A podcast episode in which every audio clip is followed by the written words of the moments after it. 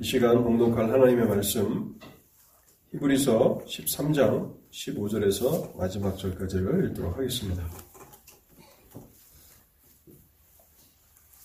신약성경 히브리서 13장 15절로 마지막 절까지를 읽도록 하겠습니다.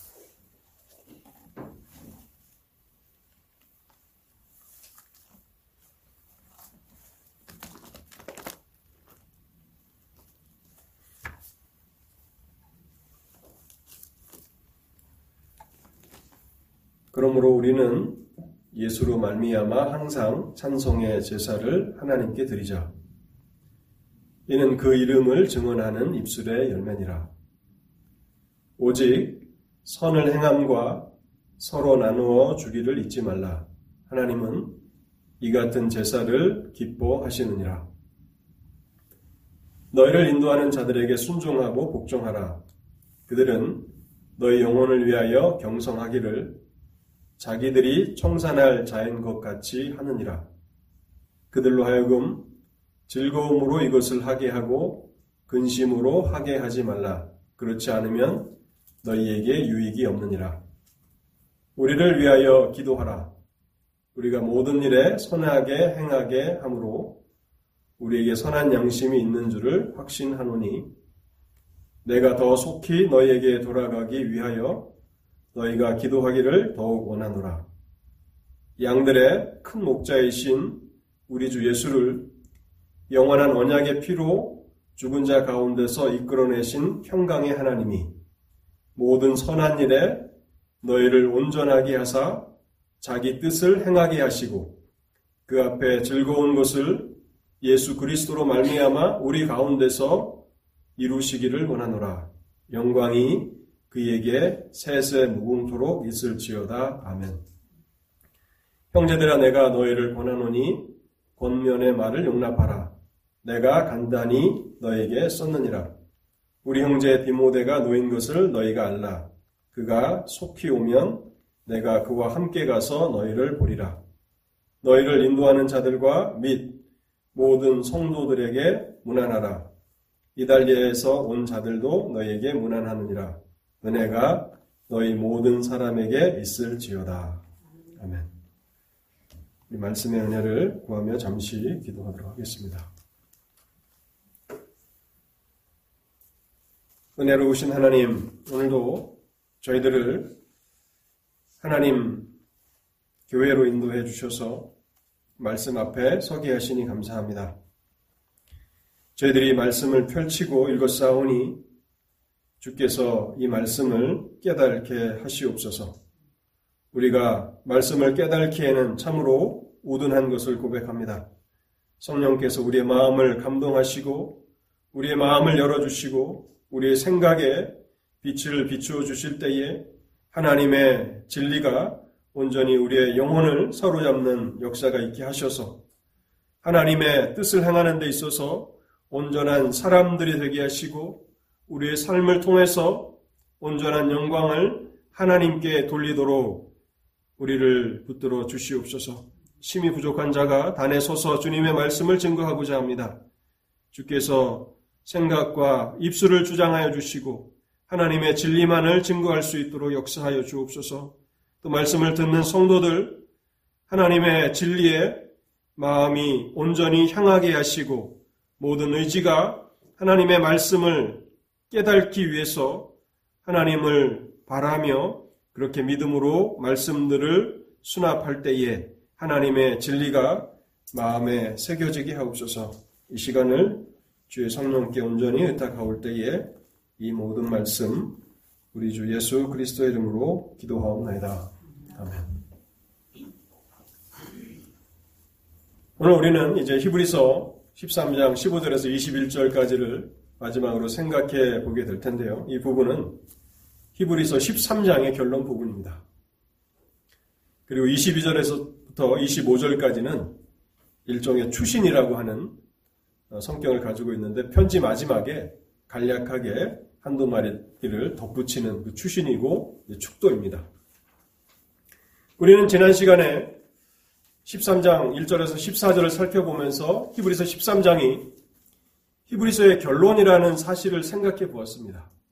그런데 오늘 우리가 다루려고 하는 15절에서 21절은 결론 가운데서도 결론, 그래서 최종 결론에 해당하는 그러한 부분입니다.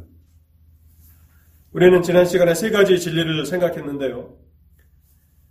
히브리서를 1장부터 생각해 오면서 13장 결론에서 형제 사랑하기를 계속하라. 또 하나님의 약속과 섭리를 의지하며 자족하기를 배우라. 영문 밖으로 쫓겨나셔서 고난을 당하신 예수 그리스도를 본받으라. 라고 하는 히브리서의 결론을 생각해 보았는데 오늘은 이제 마지막 결론 중에서도 결론 한 절로 압축한다면 그 결론은 21절이 될 것입니다. 그래서 히브리서 13장 21절은 마지막 최종적인 결론인데 이 히브리서의 저자 아마도 사도 바울이라고 생각이 되는 이 저자가 기도의 형식으로 21절에서 이것을 압축하고 있습니다. 우리는 이 히브리서가 가지고 있는 이 구조를 생각해 보면서요. 영감을 받은 하나님의 저자가 얼마나 간절한 마음으로 서신의 수신자들을 생각하면서 글을 쓰고 있는지를 배우게 됩니다. 그리스도 안에서 성도들 한 사람 한 사람을 너무나 사랑하기 때문에 당부하고 또 당부하면서 결론이 굉장히 길어졌습니다. 10장 마지막에서 간단한 결론을 내렸는데 11장, 12장, 13장까지 결론이 길어진 것을 보는데 재미있는 것은 오늘 이 출신에 해당하는 이 부분에 보면요. 22절에 형제들아 내가 너희를 권하노니 권면의 말을 용납하라 내가 간단히 너희에게 썼느니라. 간단히 너희에게 썼다라고 하는 이 말을 보면서 사도는 더 많은 것을 쓰고 싶었지만 수신자들이 그것을 너무나 길다고 생각할까봐 압축하고 압축했는데 오늘 우리가 대하고 있는 이 히브리서의 이 구조를 가지게 된 것입니다. 우리는 이 결론 부분을 생각해 보면서 참 결론이 너무 많다, 결론이 길다라고 그렇게 생각했을지 모릅니다. 그런데 영감을 받아서 히브리서를 쓰고 있는 이 저자는 아마도 사도 바울일 텐데 바울은 간단히 핵심적인 요약만을 쓴다라고 말하면서 성도들에게 당부하고 당부하는 것입니다. 사랑하는 자녀들이 먼 길을 떠나서 이제 독립해서 나아갈 때에 부모들이 그 사랑하는 자녀를 떠나 보내면서 당부의 말을 하지 않습니까? 그런데 그것을 듣는 자녀들은 너무 길다라고 생각하겠지만 부모들은 이 아이가 너무 길면 듣지 않을 것 같으니까 최대한 짧게 정말 중요한 것만 간추려서 말해야지 하면서 당부를 하지만 그 당부는 한두 마디로 끝나지는 못할 것입니다. 그 간절한 마음이 그렇게 담겨져 있을 텐데 우리는 히브리서 13장을 보면서 그리스도 안에 있는 성도들을 사랑하는 이 서신의 저자의 그 사랑의 마음을 배워야 할 것이고 그렇기 때문에 우리는 이 결론 부분만큼이라도 우리의 마음에 새겨지도록 그렇게 힘쓰면서 오늘 말씀을 잘 새겨 들어야 할 것입니다. 크게 세 가지를 오늘 말씀을 증거하도록 하겠습니다. 첫 번째는요. 이브리서 최종 결론에서 첫 번째는 하나님께서 기뻐하시는 제사를 드리라는 결론입니다. 하나님께서 기뻐하시는 제사를 드리라. 본문 15절과 16절이 이 부분을 말씀하고 있는데요. 먼저 15절 말씀을 읽어보겠습니다. 그러므로 우리는 예수로 말미암아 항상 찬송의 제사를 하나님께 드리자. 그는 그 이름을 증언하는 입술의 열매니라. 항상 찬송의 제사를 하나님께 드리자 하는 것입니다. 그리스도로 말미암아 항상 찬송의 제사를 하나님께 드리자. 그리스도 안에 있는 성도들에게는 더 이상 자신들의 죄를 위한 속죄 제사는 필요가 없습니다. 왜냐하면 예수 그리스도께서 영 단번에 영원한 속죄의 제사를 완성하셨기 때문입니다. 그런데 그리스도 안에 있는 성도들에게는 하나님 앞에 드려야 하는 영적인 제사가 있는데 그 영적인 제사는 바로 찬송의 제사라는 사실입니다. 그리스도 안에서 항상 하나님께 찬송의 제사를 드리라. 우리가 하나님 앞에 이 찬송의 제사를 드려야 하는 이유는 너무나도 많고 너무나도 분명하고 충분합니다. 히브리서가 우리에게 여러 장을 할애해서 증거해 준 것처럼 우리 죄를 위한 속죄의 제사를 하나님께서 하나님의 아들을 이 땅에 보내셔서 그리스도 안에서 완성하셨기 때문에 우리는 히브리서의 이 내용들을 살펴본 사람들로서 항상 그리스도 안에서 하나님 앞에 찬송의 제사를 드려야 한다는 사실입니다. 죄가 이 땅에 가져온 불행은 인류를 하나님의 임재 앞에서 살아가는 그 특권을 박탈해 버린 것입니다. 사람이 하나님의 형상으로 지음을 받았지만 더 이상 하나님의 임재 안에서 살아가지 못하도록 죄는 그 특권을 박탈해 갔습니다. 근데 하나님의 은혜는 얼마나 놀라운 것인지 그리스도 안에서 그 은혜가 나타나서 다시 우리를 하나님의 임재 앞으로 나아갈 수 있도록 만들어 주셨습니다. 이브리서 10장 19절과 20절을 제가 읽어보겠습니다. 그러므로 형제들아 우리가 예수의 피를 힘입어 성수에 들어갈 담력을 얻었나니 그 길은 우리를 위하여 휘장 가운데 열어놓으신 새로운 살 길이요 휘장은 곧 그의 육체니라. 우리가 마음의 뿌림을 받아 악한 양심에서부터 벗어나고 몸은 맑은 물로 씻음을 받았으니 참 마음과 온전한 믿음으로 하나님께 나아가자. 그 이유들을, 그 근거들을 일일이 든다면 그것은 너무 긴 설교가 될 것입니다. 우리는 히브리서의 내용들을 생각하면서 이제 이 결론 부분에 와서 저자가 우리에게 권면하는 이 중요한 권면을 잘 마음에 새겨야 합니다.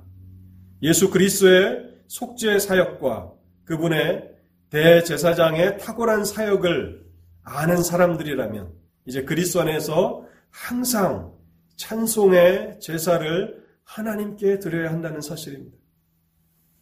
또한 하나님께 드려야 하는 그 제사는요, 찬송의 열매뿐만 아니라 16절에 이렇게 덧붙이고 있습니다. 오직 선을 행함과 서로 나누어 주기를 잊지 말라. 이 같은 하나님은 이 같은 제사를 기뻐하시느니라.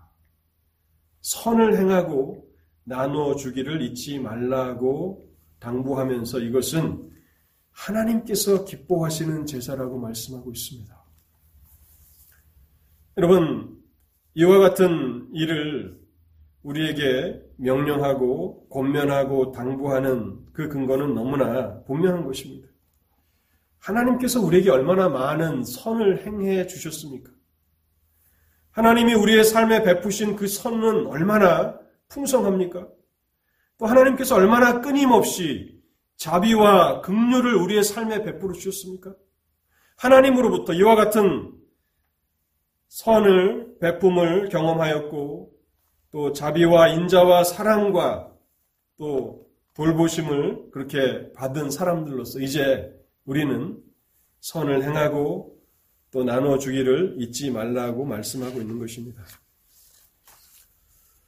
근데 이것을 단순히 권면의 차원에서 그렇게 말하고 끝마치지 않기 위해서 히브리서는 제사라는 말을 사용하고 있습니다. 하나님 앞에 찬송의 제사를 드리자. 이 같은 제사는 하나님이 기뻐하시느니라. 제사라는 말을 사용하고 있다는 것입니다. 구약의 성도들은 자신의 속죄와 감사를 위해서 속죄제와 감사의 제사를 반드시 드려야 했습니다. 그것은 너무나 당연한 의무였죠. 죄를 지을 때마다 하나님 앞에 속죄의 제사를 드려야 했고 감사하는 일이 있으면 감사제를 드려야 했습니다. 그것은 너무나 당연한 그들의 의무였는데 히브리서는 마지막에서 이 서신의 수신자들인 우리들에게 하나님을 찬송하는 이 의무가 또 선행과 자비를 베푸는 이 일이 우리의 너무나 당연한 의무가 되어야 한다는 사실을 강조하기 위해서 제사라는 말을 쓰고 있다는 사실입니다.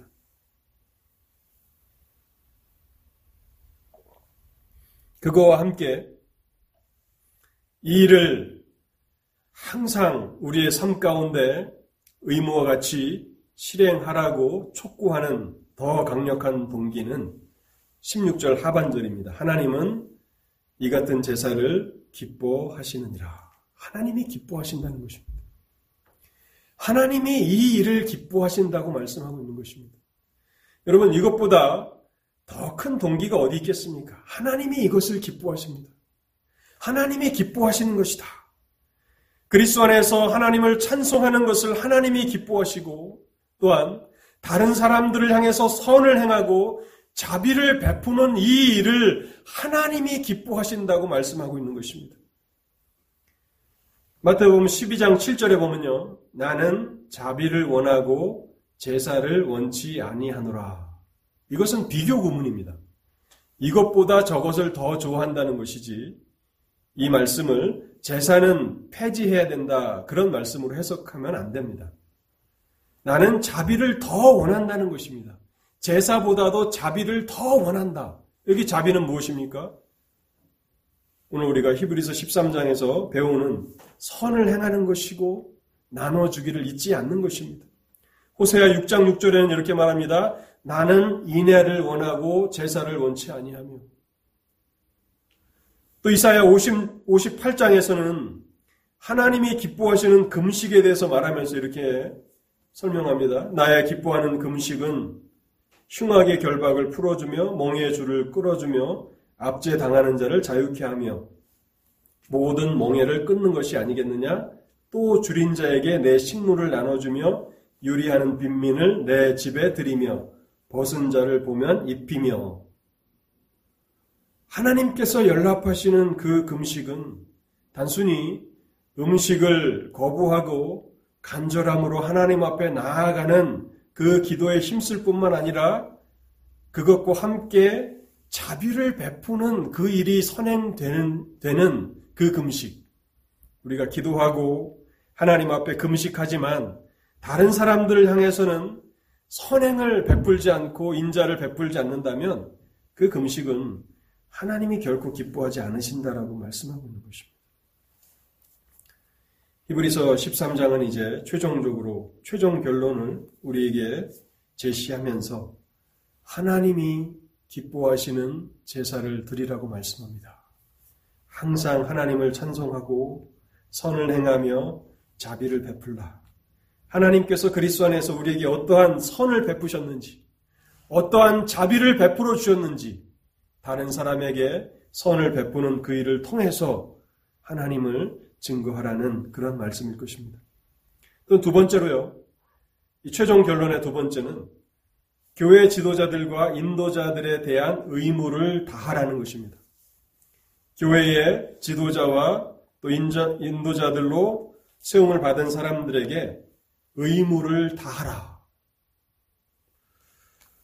히브리서 13장 7절에서는 한때 하나님의 교회를 섬기다가 지금은 하나님의 부름을 받은 교회 지도자들의 의무를 생각해 보았습니다. 그들의 가르침과 그들의 믿음을 본받으라 하고 지난 시간 우리가 그리스도를 본받아야 한다는 그 주제 아래에서 생각해 보지 않았습니까? 본문 17절에서 19절에는 현재 하나님 앞에서 이 사역을 감당하고 있는 교회의 지도자들을 향한 성도들의 의무가 무엇인지를 우리에게 밝히고 있습니다. 17절을 제가 다시 한번 읽어보겠습니다. 너희를 인도하는 자들에게 순종하고 복종하라. 그들은 너희 영혼을 위하여 경성하기를 자신들이 청산할 자인 것 같이 하느니라. 그들로 하여금 즐거움으로 이것을 하게 하고 근심으로 하게 하지 말라. 그렇지 않으면 너희에게 유익이 없느니라. 여기 교회의 직분자들, 인도자들, 또 사역자들을 청산할 자들이라고 설명하고 있습니다. 이 말씀은 직분을 맡은 사람들에게는 대단히 무거운 그런 말씀인데요. 하나님으로부터 어떠한 일을 위임받은 사람들이고 장차 이 일에 대해서 하나님 앞에 청산해야 할 의무가 있는 사람들이라는 것입니다. 책임이 있는 사람이라는 것입니다. 마지막 날 하나님의 심판대 앞에서 자신의 청지기 직에 대한 청지기 사역에 대한 결산 보고를 해야 하는 사람들이다. 그래서 그들은 이 일을 감당하는데 경성하며 이 일을 감당하는 사람들이라고 말씀하고 있는 것입니다. 자신의 사역에 대해서 설명해야 하는 그것이 실패했다면 왜 실패했는지에 대해서 설명해야 되고 일일이 그것을 다 보고해야 되는 그런 사람들이라고 말씀하고 있습니다. 마태복음 25장 14절과 15절, 19절에 이런 말씀이 있습니다. 또 어떤 사람이 타국에 갈새 그 종들을 불러 자기 소유를 맡김과 같으니 각각 그 재능대로 한 사람에게는 금 다섯 달란트를 한 사람에게는 금 두 달란트를 한 사람에게는 한 달란트를 주고 떠났더니 오랜 후에 그 종들의 주인이 돌아와 그들과 결산할세 결산한다는 것입니다. 하나님은 교회 직분자들에게 그 맡겨진 직분을 어떻게 감당했는지 결산하라고, 청산하라고 요구하실 것입니다. 그래서 성도들은 교회 지도자들, 인도자들에 대한 의무를 다해야 합니다. 만일 사역자들이 이, 이 일에 실패하게 된다면 이것은 사역자들의 실패일 뿐만 아니라 성도들 모두의 실패가 되는 것이고 하나님께서 성도의 영적인 유익을 위해서 교회를 허락하셨는데 교회를 통해서 전혀 유익을 얻지 못하는 비참한 일이 일어나게 되는 것입니다. 히브리서 13장 17절 하반절을 보겠습니다. 그렇지 않으면 너희에게 유익이 없느니라. 이 모든 영적인 손실은 바로 성도들의 몫이 될 것이라고 말합니다. 에베소서 4장 11절과 12절에 보면 교회 직분자들을 여러 종류의 직분자들을 세우셨는데 그것은 성도들을 온전케 하며 교회를 세우기 위함이라고 말씀하고 있습니다. 그래서 하나님 앞에 우리 자신은 우리 자신에 대해서 책임을 져야 하는 사람인데 직분자들은 거기에 더하여서 하나님께서 위임하신 그 사역에 대해서도 청산해야 할 사람들이라고 오늘 본문은 강조하고 있는 것입니다. 그래서 히브리서는 결론 중의 결론, 최종 결론을 말하면서 하나님이 기뻐하시는 제사를 드리라고 말씀하고 있고 두 번째는요. 사역자들의 인도자들에 대한 그 의무를 다하라고 두 가지 의무를 주는데요. 첫 번째는요. 첫 번째 의무는 교회의 지도자들에게 순종하라는 것입니다. 17절 상반절입니다. 너희를 인도하는 자들에게 순종하고 복종하라. 이것은 성도들의 당연한 의무라는 사실입니다. 너희를 인도하는 자들에게 순종하고 복종하라. 이것은 하나님께서 히브리서를 통해서 밝히시는 명백한 의무입니다. 성도들이 반드시 따라야 하는 의무입니다. 너희를 인도하는 자들에게 순종하고 복종하라. 이것은 교회 지도자들에게 절대적이고 무조건적인 순종을 하라는 그러한 명령은 아닙니다. 그들의 명령이 하나님의 말씀인 성경에 의거해서 하나님의 마음과 뜻에 일치한다면 성도들은 주저하지 말고 복종해야 한다는 사실입니다. 만일 사역자들이, 인도자들이 하나님의 말씀을 벗어난 것을 요구한다면 그러한 요구는 무시해도 좋을 것입니다. 그러나 교회 지도자들이 또 교회의 사역자들이 하나님의 말씀에 근거해서 어떠한 일을 명령한다면 그것은 반드시 순종해야 한다고 말씀하고 있는 것입니다. 이러한 의무를 감당하기 위해서 성도들에게는 말씀을 분별할 수 있는 영적 분별력이 필요합니다. 지금 강단에서 선포되는 저 말씀이 또 교회 인도자들이 지도자들이 우리에게 명령하는 그 명령이 하나님의 말씀에 근거한 것인가 그렇지 않은가를 분별할 수 있는 영적 분별력이 있어야 하는 것입니다. 그리고 그 영적 분별력은 하나님을 하나님의 말씀을 아는 지식에서 나오는 것입니다. 그래서 영적인 분별력을 가지고 그렇게 교회의 지도자들에게 순종하라고 말하고 있는 것입니다. 이 일을 기쁨으로 감당하게 한다면 그것이 성도들의 의무인데 그렇게 된다면 그 유익은 다름 아닌 성도들에게로 돌아갈 것이라고 말씀하시는 것입니다. 두 번째, 성도들이 사역자들에게 감당해야 되는 두 번째 의무는 그들을 위해서 기도하는 것입니다. 18절과 19절입니다. 우리를 위하여 기도하라. 우리가 모든 일에 선하게 행하게 하므로 우리에게 선한 양심이 있는 줄을 확신하노니 내가 더 속히 너희에게 돌아가기 위하여 너희가 기도하기를 더욱 원하노라. 성도들의 사역자들을 위해서 기도하는 것은 그들에게 하나님께서 부고하신 영적인 의무입니다. 한 교회를 섬긴다라고 하는 것은 사역자들 또 인도자들 하나님께서 직분을 맡기신 그들을 위해서 기도해야 하는 의무가 있는 것입니다. 그리고 성도들이 사역자들을 위해서 기도하면 기도할수록 그들을 통해서 더 많은 유익을 누리게 될 것입니다. 이 기도의 의무가 기초하고 있는 두 가지 분명한 사실이 있습니다. 왜 성도들에게 사역자들을 위해서 교회 지도자들을 위해서 기도하라고 하는가? 거기에는 두 가지 분명한 진리가 있는데요. 첫 번째는요. 사역자들에게 교회 인도자들에게 필요한 모든 능력은 하나님께로부터 공급된다는 사실입니다. 그리고 하나님께로부터 오는 이 능력이 없다면 어떤 사람도 그 사역을 성공적으로 수행할 수 없다는 그 사실에서 성도들에게 인도자들을 위해서 사역자들을 위해서 기도하라. 그것은 성도의 마땅한 의무라고 말씀하고 있는 것입니다. 고린도전서 2장 3절과 5절에 보면 이런 말씀이 있습니다. 내가 너희 가운데 거할 때에 약하며 두려워하며 심히 떨었노라. 내 말과 내 전도함이 지혜에 권하는 말로 하지 아니하고 다만 성령의 나타남과 능력으로 하여 너희 믿음이 사람의 지혜에 있지 아니하고 다만 하나님의 능력에 있게 하려 하였노라. 바울은 두려워할 수밖에 없었던 것입니다. 하나님께서 공급하시는 능력이 없다면 자신의 사역은 실패할 수밖에 없기 때문에 하나님께서는 본성적으로 선천적으로 능력이 있는 자들을 부르셔서 이 일을 맡기시는 것이 아니라 맡긴 자들에게 능력을 주시는데 그리고 그 능력이 있어야만 그 사역을 성공적으로 수행할 수 있기 때문에 사역자들에게 사역자들을 위해서 성도들은 기도해야 하는 의무가 있음을 일깨워 주고 있는 것입니다. 이런 구역에도 보면 하나님께서 이스라엘의 역사가 어두운 그런 암흑의 시대와 같은 때를 맞이할 때에도 그 선지자의 명맥이 끊어지지 않도록 하셨는데 아마 이스라엘 역사의 가장 어두운 시대는 엘리야와 엘리사 시대였을 것입니다. 그때에 엘리야는 능력 있는 그 사역을 감당했죠. 그런데 그 사역의 성공 여부를 우리가 판단한다면 그것이 성공이었는지 실패였는지 참 분간하기가 어렵습니다.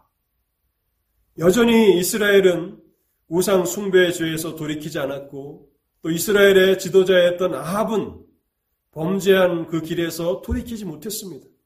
이제 그 사역을 엘리사에게 이제 위임하면서 엘리야는 하늘로 승천하게 되는데 승천하기 전에 엘리사가 엘리야에게 이렇게 말합니다. 엘리야가 엘리사에게 이르되 나를 내게서 데려감을 당하기 전에 내가 내게 어떻게 할지를 구하라. 엘리사가 이르되 당신의 성령이 하시는 역사가 갑절이나 내게 있게 하소서.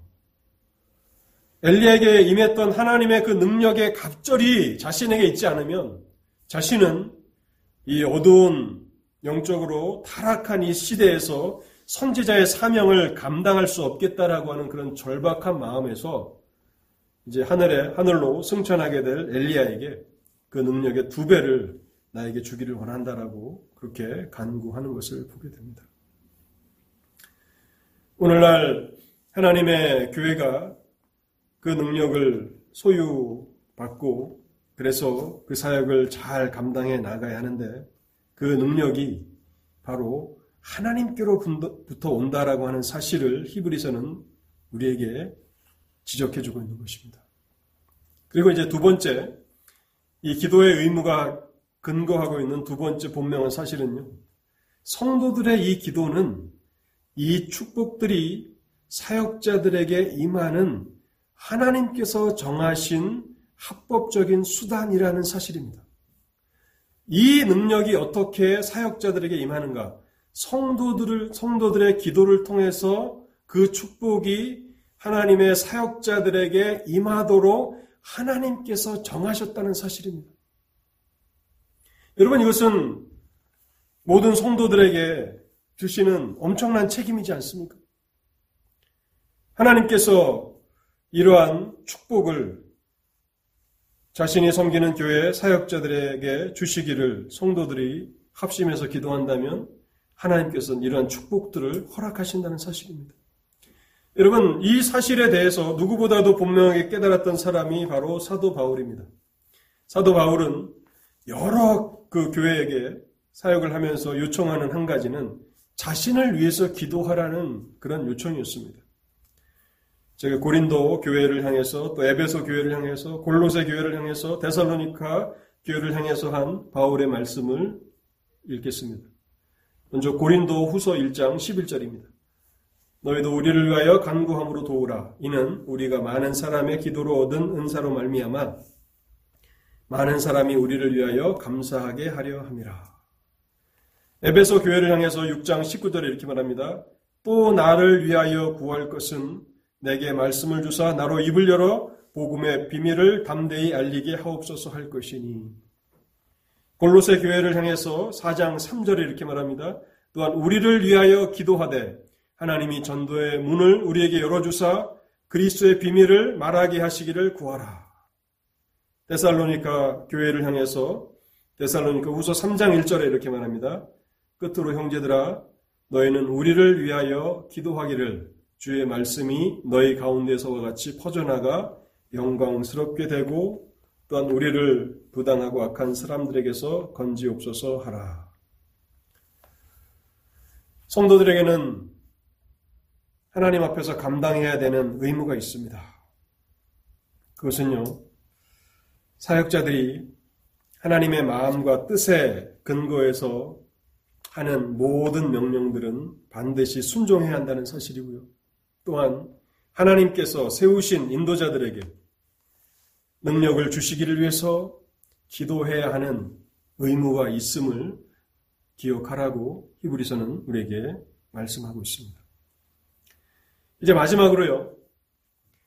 결론 중의 결론 또 이 결론을 압축한 이제 이 서신의 그 저자가 히브리 성도들을 위해서 기도하는 20절과 21절 말씀을 마지막으로 생각해 보겠습니다. 히브리서 13장의 결론이 뭐냐? 히브리서 전체 결론이 뭐냐? 얘기한다면 21절과 22절입니다.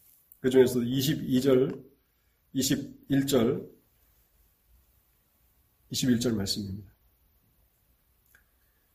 양들의 큰 목자이신 우리 주 예수를 영원한 피로 죽은 자 가운데서 이끌어내신 평강의 하나님이 모든 선한 일에 너희를 온전하게 하사 자기 뜻을 행하게 하시고 그 앞에 즐거운 것을 예수 그리스도로 말미암아 우리 가운데서 이루시기를 원하노라. 영광이 그에게 세세 무궁토록 있을지어다. 아멘. 히브리서를 기록한 이 사도는 사역자로서 히브리서의 수신자들인 성도들에게 자신을 위해서 기도하라고 그 성도들의 의무를 일깨워 주었을 뿐만 아니라 이제 사역자로서 자신이 수신의 서신의 수신자들인 성도들을 위해서 하나님 앞에 간구하며 이 서신을 마치고 있습니다. 이것을 두 가지로 요약하면요. 하나님의 뜻을 행하는 일에 온전케 되기를 위한 기도입니다. 이 서신을 받는 히브리 성도들이 하나님의 뜻을 행하는 일에 온전케 되기를 원한다라고 기도하고 있는 것입니다. 모든 선한 일에 너희를 온전케 하사 자기 뜻을 행하게 하시고 여러분 우리는 모두 본성상 하나님의 뜻을 순종하는데 또 하나님의 뜻을 행하는 데 있어서 부적합한 그러한 사람들입니다. 우리는 하나님의 뜻을 알지도 못하고 또 원하지도 않고 그 뜻대로 살아가기를 기뻐하지도 않습니다. 그리고 사람이 거듭난 이후에도 여전히 하나님의 뜻을 행하는 데 있어서는 게으르고 활력이 없습니다. 우리가 세상의 어떤 일들을 위해서 우리의 활력이, 우리의 에너지가 막 솟아서 그 일들을 행하는 그런 일들이 있지만 우리는 본성상 하나님의 뜻을 원하지도 않고 사랑하지도 않고 좋아하지도 않습니다. 성령 안에서 우리가 거듭난 이후에도 여전히 하나님의 뜻에 대해서 들었을지라도 여전히 우리는 머뭇거리고 꾸물거리고 또 열정이 없습니다. 그런데 사도는 지금 마지막으로 히브리서의 수신자들을 위해서 기도할 때에 하나님께서 우리를 하나님의 뜻을 행하는데 온전하게 만들어 주시기를 기도하고 있는 것입니다. 하나님이 우리를 온전케 하실 수 있다는 것입니다. 하나님이 우리를 합당하게 적합하게 만드실 수 있다는 것입니다. 어떤 일에 적합하게 만드십니까? 하나님의 뜻을 행하는데 우리가 온전한 사람들로 하나님이 만드실 수 있다는 것입니다. 여러분 그 대표적인 그 예가 구약의 학계서에 기록되어 있는데요. 이 학계서는 이제 바벨론 70년의 그 포로 기간이 끝나고 포로에서 돌아온 이스라엘 백성들이 하나님의 성전을 건축하는 그 이야기를 기록하는 서신인데요. 거기 보면 1장 2절에 그때의 이 백성들이 이렇게 말합니다. 만군의 여호와 이같이 말하여 이르노라 이 백성이 말하기를 여호와의 전을 건축할 시기가 이르지 아니하였다 하느니라.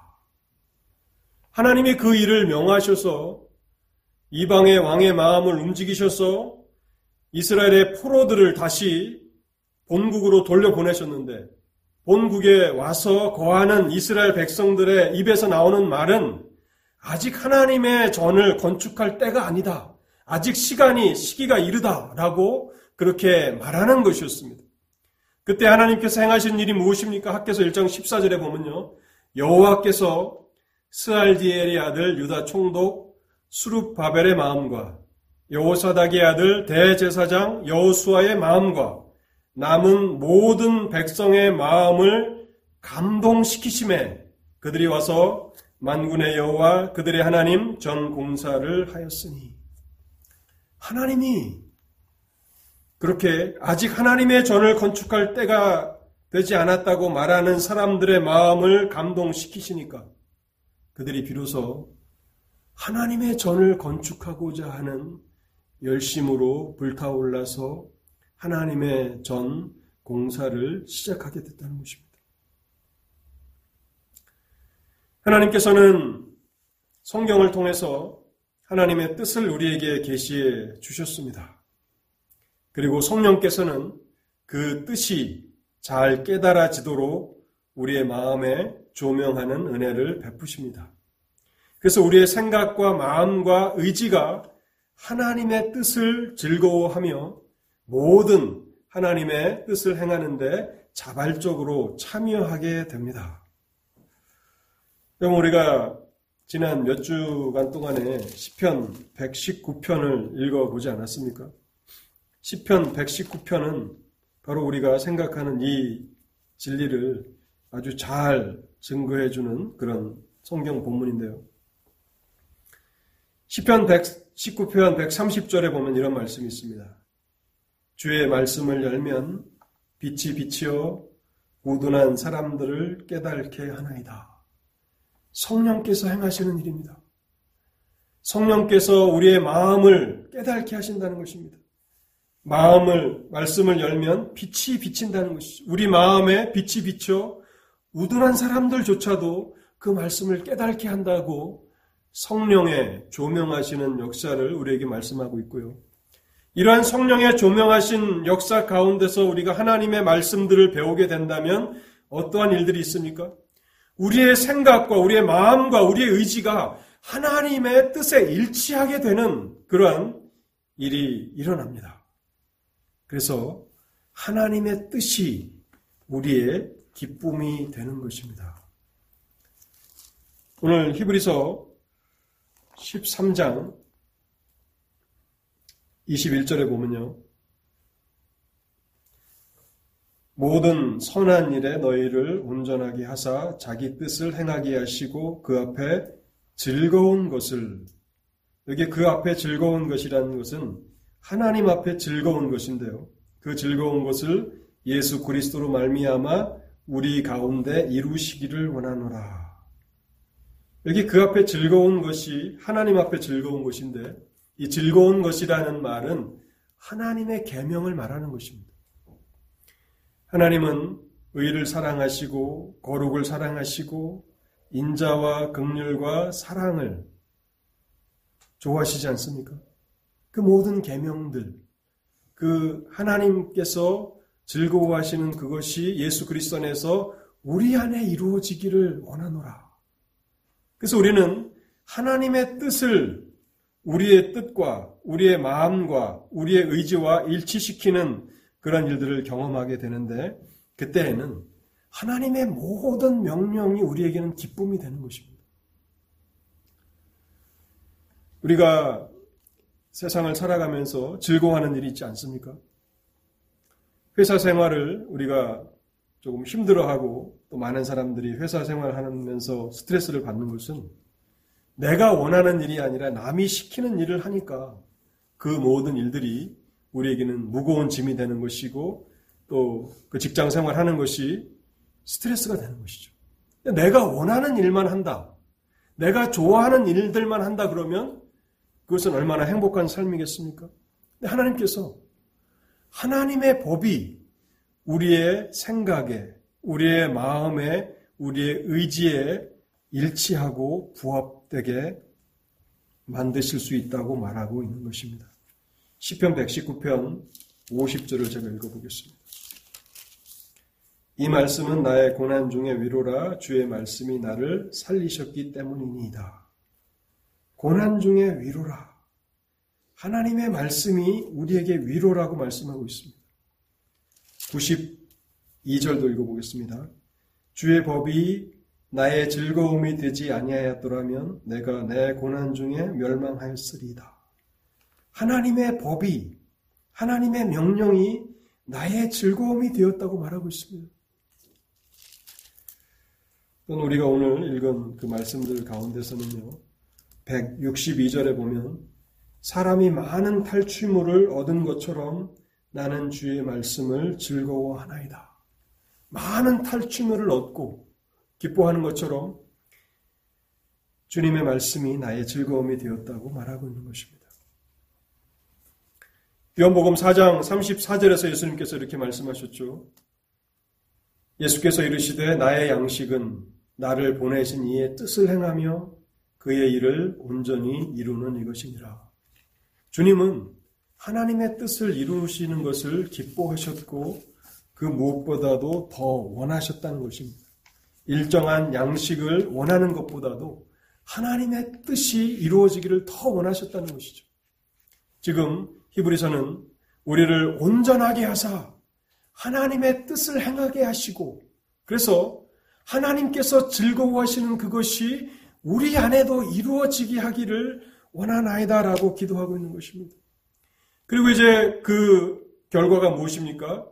영광이 그에게 세세 무궁토록 있을지어다. 우리가 하나님의 은혜의 역사로 하나님의 뜻을 행하는 데 있어서 온전한 사람이 되어서 그렇게 선을 행하는 사람들이 될 때에 우리는 그것이 하나님의 은혜로 말미암았다는 사실을 알기 때문에 이제 모든 영광을 하나님께 돌리는 것입니다. 이것은 마치 어느 경기에서 1등을 한 사람이 시상식에 올라가서 이렇게 코멘트를 하지 않습니까? 아니면 어떤 상을 받는 사람이 어떤 대회에 나가서 상을 받는 사람이 그 수상 소감을 얘기하지 않습니까? 그거 마찬가지입니다. 하나님께서 우리를 우리를 능력 가운데서 온전한 사람들로 만드실 때 죄를 행하며 죄를 먹고 마시며 살았던 우리를 이제는 하나님의 뜻을 행하는데 온전한 사람으로 만들어 주실 때에 이제 그 모든 은혜가 하나님께로부터 온 것이라는 사실을 우리가 알기 때문에 모든 영광을 하나님께 돌리는 것입니다. 근데 시상도 못했는데 뭐 상도 받지 못했는데 뭐 수상 소감이라는 것은 있을 수도 없는 거죠. 그래서 히브리서는 간절하게 수신자들을 이, 이 히브리서를 읽는 성도들 위해서 저자가 하나님의 성령의 영감을 받은 저자가 기도하는 것은 저들을 온전케 하옵소서. 하나님의 뜻을 행하는 데 있어서 모든 선을 행하는 데 있어서 온전케 하옵소서 하는 것입니다. 그래서 내가 이렇게 행할 수 있는 것은 바로 다 하나님의 은혜 때문입니다라고 고백하게 되는 것. 그것이 저자가 마지막으로 기도하는 것입니다. 저는 이 히브리서가 사도 바울이 썼을 것이라고 99% 이렇게 생각하는데, 뭐, 히브리서 자체가 저자를 밝히고 있지 않으니까 100% 확신한다고 말할 수는 없습니다. 그런데 그의 문체나 내용으로 봤을 때 바울이라고 저는 그렇게 가장 확신하는데요. 고린도전서 15장 10절에 바울이 이렇게 말합니다. 그러나 나의 나 된 것은 하나님의 은혜로 된 것이니 내게 주신 그의 은혜가 헛되지 아니하여 내가 모든 사람보다 더 많이 수고하였으나 내가 아니요 오직 나와 함께 하신 하나님의 은혜로라. 이렇게 이 서신의 수신자들도 고백하게 되기를 원한다는 것입니다. 바울은 믿음의 경주를 잘 달리지 않았습니까? 믿음의 모범이 될 만한 삶을 살지 않았습니까? 그래서 나의 나된 것은 내가 아니요 오직 나와 함께 하신 하나님의 은혜로라. 그렇게 성도들이 믿음의 경주에서 승리하고 오직 모든 영광을 하나님께 돌리도록 그렇게 기도하고 있다는 사실입니다. 결론의 말씀을 드리겠습니다. 오늘 히브리서는 많은 결론을 주고 있지만 그것의 결론의 결론을 또 생각해 봤을 때 하나님께서 기뻐하시는 제사를 드리라. 성도들에게는 교회 직분자들에게 대한 의무가 있음을 기억하고 의무를 신실히 행하라. 그리고 이제 사도의 사랑과 관심과 정성을 담아서 간절함을 담아서 마지막으로 하나님 앞에 기도하는 그 기도를 생각해 보았습니다. 온전케 되라는 것입니다. 우리는 하나님의 뜻을 행하는데 온전한 사람이 되기를 소망해야 합니다. 그렇게 되고 이제 모든 영광을 하나님께 돌리라. 이 기도의 그 강구의 내용대로 하나님께서 우리를 온전케 하시고 우리의 삶을 통해서 하나님께만 영광을 돌리게 하시기를 바랍니다. 기도하겠습니다. 하나님 감사합니다. 오랜 시간 동안 우리가 히브리서를 생각해 보았고 오늘 이렇게 마지막 결론 부분을 생각해 보았습니다. 단순히 지식적인 차원에서만 우리가 이 학문적인 차원에서만 서신을 생각하지 않게 하시고 한 글자 한 글자를 정성과 사랑과 관심을 가지고 써내려갔을 그 저자의 마음을 헤아리며 또 그 마음이 하나님의 마음인 것을 우리가 생각하면서 하나님 이 마지막 교훈을 우리의 마음에 새기게 하옵소서. 우리는 어떠한 일에 온전한 사람인지를 돌아보게 하옵소서. 하나님의 뜻을 행하는데 온전한 사람이 되어라.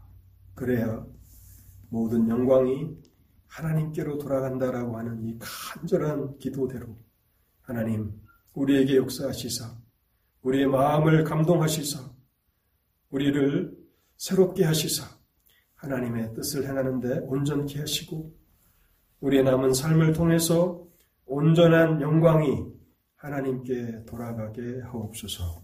우리 주 예수 그리스도 이름으로 기도하옵나이다. 아멘.